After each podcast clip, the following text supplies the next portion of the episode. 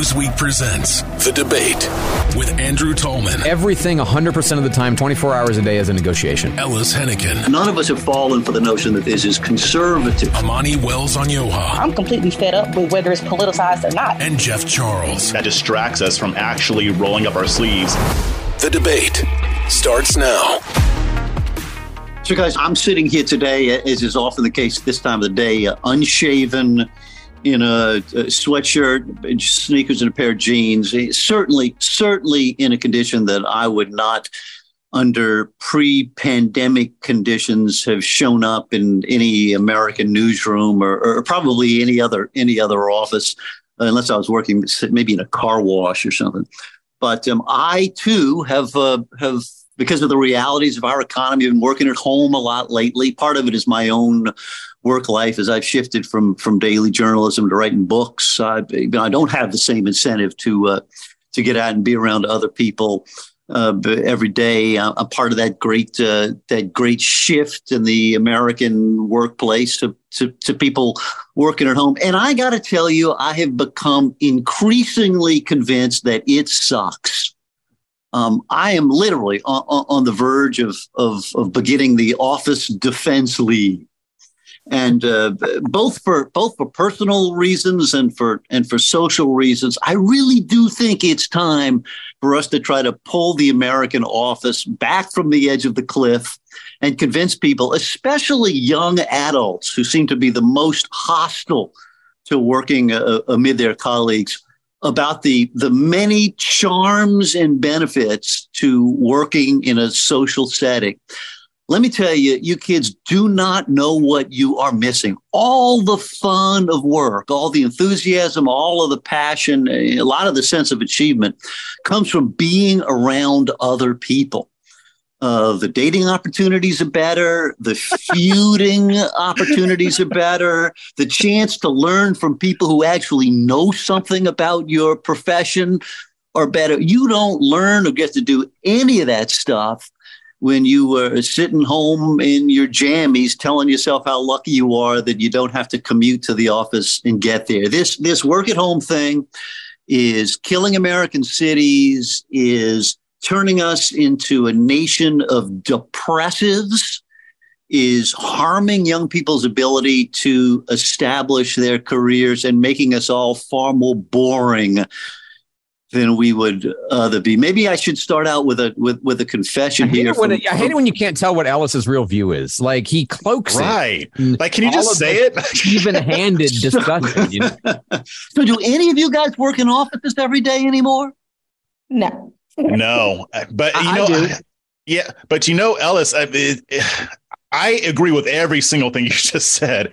Um, but I, I do content full time now, so I, I I can work from anywhere. But even as an introvert who I like being alone, but I have to remind myself, you know, I still got to be social. I got to take it upon myself to do that. And I can work from Starbucks too. So a lot of times I'll go out and, and I'll work. But when I was in corporate America, before I did, so was doing this full time, Uh-huh. that, that's when COVID hit and we all worked from home. And I was like, I'm loving it. I'm loving it. I'm loving it. But in the back of my mind, it was like this could be pretty unhealthy on a in a number of ways, physically, mentally, spiritually.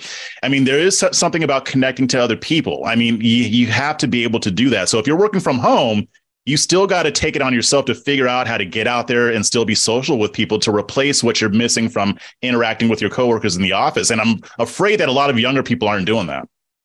That is- Amani, if, if if someone said go to an office, would you scream? Yes, I don't want to. now, for me, But you're the kind of person we want at the office. We You're want you. You're I fun, love you all. charming, I wonderful. love you all, but I love my house. You know, it's nice here. but I, I definitely get that. And I've made a way to like, I go to the gym. I have things that I do. I'll still go to happy hour. I'll go alone. Y'all, y'all know what type of person I am. I'll go out and just do a lot of stuff. Um, but not everybody is like that. And I'm noticing that we are growing up in a community of um, homeschool kids, if y'all catch my drift.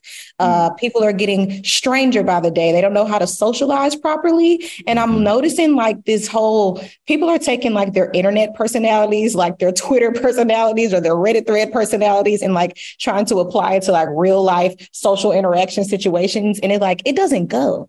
So maybe that could be um, some of the effects of people not having to socialize face to face on a daily basis with work. That just occurred to me during this conversation. And that could be why we are in such a kind of a weird place in society where people don't know how to communicate effectively with each other. They don't know how to conflict solve because those are things that you would get to handle and would have to handle at the office. Very interesting. Yeah, I, uh, I, I agree with you, Alice. Uh, I think that you know one of the things about going to work is is actually not the dating opportunities or the polite fun conversation. Uh, although i appreciate uh, not the dating so much but you know the the fun that it is to be around other people i actually think there's um th- there's rarely the argument made for the tremendous value of involuntary relationships the relationships that we are forced to have with people with whom we have friction. Uh you know the part of the value of a family is you can't leave them. And that's what's good for you because you're forced to navigate the difficult terrain with them and to get along with them and to not kill them. Uh, when you go to work, you deal with people you don't like uh, all the time. And mm-hmm. not because you're trying to exploit them or get a sale from them, or, but just because you're around them and, you know, they don't, they don't replace the toilet paper in the bathroom and you know and they don't clean up after themselves in the sink and you know they're the ones who are coughing over the food at the corporate lunch i mean you know all the things that drive you crazy about other people is actually good because it teaches you how to be a human. And i'm i'm with you. I you know amani we we homeschooled three kids okay? And we they've come out academically way ahead but socially in some ways they're lacking because being around a bunch of other people has a value. Now sometimes it's also their benefit. They haven't been socialized by middle school into what they think is normal and I'm not sure that middle school is doing a great job of that these days, but no, middle school just sucks in general. So yeah, the, the, yeah, I, I, like about the, work that is important that we're losing as a culture. Yeah, I like the idea of those forced relationships with people we don't start out liking, or, or just people who are different. You know, older people, younger people, different uh, kind of social backgrounds. But here's an important part of it. I'd love to hear your your thoughts on it. Part of what going to an office does is it gives us a sense of shared enterprise, right? Mm. And I got to tell you, I think that's a big part, at least in my life, what made me work hard. You know, I was around these other people. In, in my case, it was, you know, newspapers and, and, and television. We're, we're trying to beat the competition. We're trying to get the story. And I just wonder, Amani, do you feel the same thing when you're, because you work in a shared enterprise in the political consulting world. I mean, you all are all pulling together. How do you mm-hmm. do that if you never see each other? That is such a, you're just doing nuggets of wisdom, is what my therapist calls them. Um, but that is what you're dropping right now. And that is something that I've like noticed just from like an employer standpoint. Like when I'm hiring people or when I'm interacting with my staff, I notice like this latest post COVID batch of employees could not care less about like the company and like performing well and like doing a good job. That kind of like camaraderie of like, I'm going to show up to work, I'm going to give it my best. Like we're all in this together it is not there. Like people are so siloed and they are so focused on just their specific thing, their specific role, doing exactly, exactly, exactly what I'm asked to do and nothing else. I don't care if this company is gone tomorrow. And I think that might be um, kind of another effect of not being in office together and not building like that sense of community. And we try to have like retreats and stuff we all get together once or twice a year and all of that, but it is not the same because you know, and we talk about like the division that's happening in this country. And I think you really hit on something there, Ellis, when you're talking about working together towards a shared goal, whether it's at a for profit business or an organization or something like that. You know, people always say like Twitter, social media isn't real life. But the more isolated we become, the more it becomes real life. I mean, when I was more in corporate America, I, I mean, I had a, a white coworker who was a pro Trump person and a black coworker who was very much not down with Trump. And they would have civil conversations about it and they were good friends friends. But if you just look at Twitter, if you just look at social media, those two people are supposed to hate each other, right? But I, I fear that because I was having a conversation with this uh, with a friend of mine. Like as we become more silo, like Amani was saying, and as we're isolating ourselves, how much is that virtual world going to kind of replace what's supposed to be in real life? That's a good. That's, that's a good question. Honestly, when, when I was getting started, I think this stuff applies particularly to to young folks. I mean, I think about how did I learn to be a journalist and a, and, and a commentator, a newspaper columnist in my case. Um, and I'll tell you the way I learned was that I sat in a in a newsroom in New York City, and six feet away from me was a was a guy named Jimmy Breslin And about 12 feet in the other direction was a woman named Gail Collins. And then there was a guy named Murray Kempton and this really scary guy named Lenny Levitt who used to threaten to beat up police lieutenants if they didn't give him what he wanted. And, you know, over time, I mean, I stole from those people. I borrowed from them. I learned from them. And, and eventually I figured out what the Ellis version of all those things were.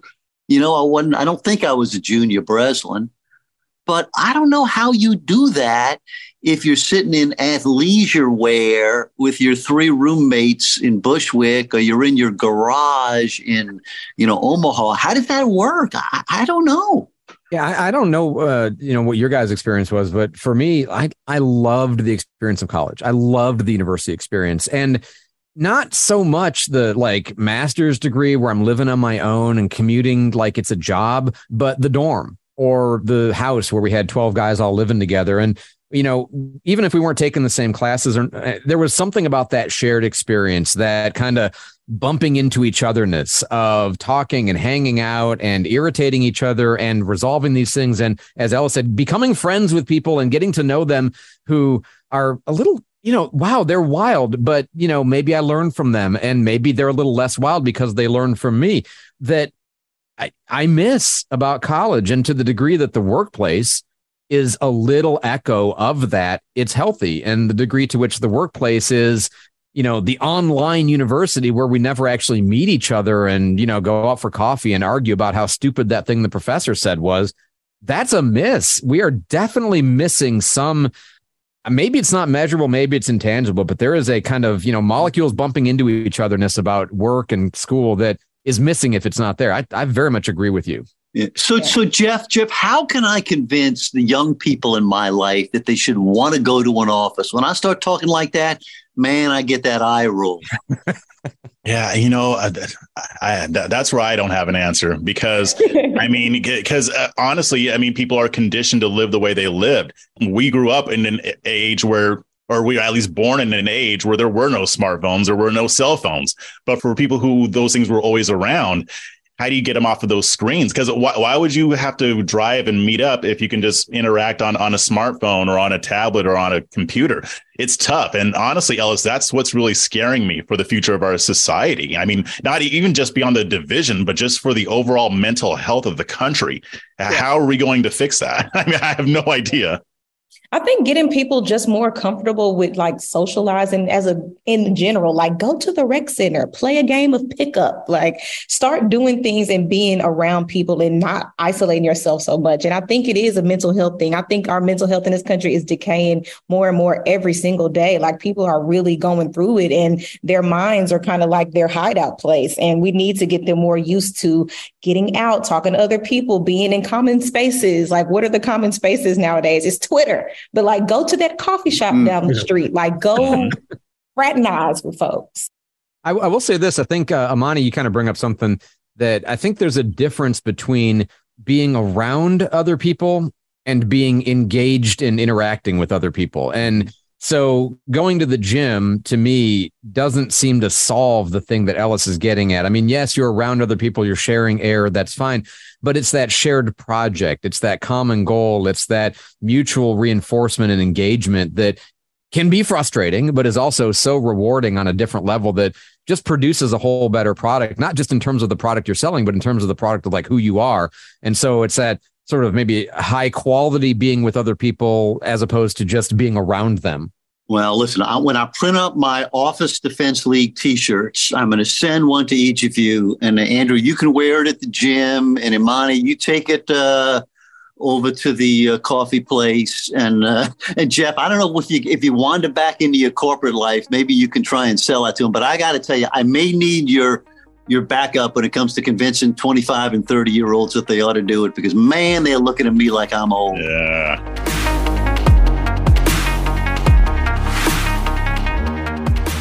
If you would like to be a part of the debate, email us the debate at newsweek.com. After being a staple in American media for over 90 years, Newsweek now brings you an exceptional lineup of podcasts. The Debate. They'll recognize how these policies aren't working. They'll feel the pain and they'll change their behavior. The Josh Hammer Show. Restore the principles and the political paradigms of the American founding. The Crystal Knight Show. Just because officers are black doesn't mean that the policing system still isn't inherently racist. Fast Women. Chevy's actually doing really well, and Honda's really not. Wow. Which is like the opposite of most people's perception of them. It is. The Parting Shot. Every year when the new nominations are announced, I get this excited, nostalgic feeling, and it brings out that little kid in me who just loved movies. The Royal Report. Harry and Meghan's head of comms has announced they now move forwards to their kind of future outside the royal family. Newsweek podcasts. New episodes drop weekly. Download or listen now at Newsweek.com or wherever you get your podcasts.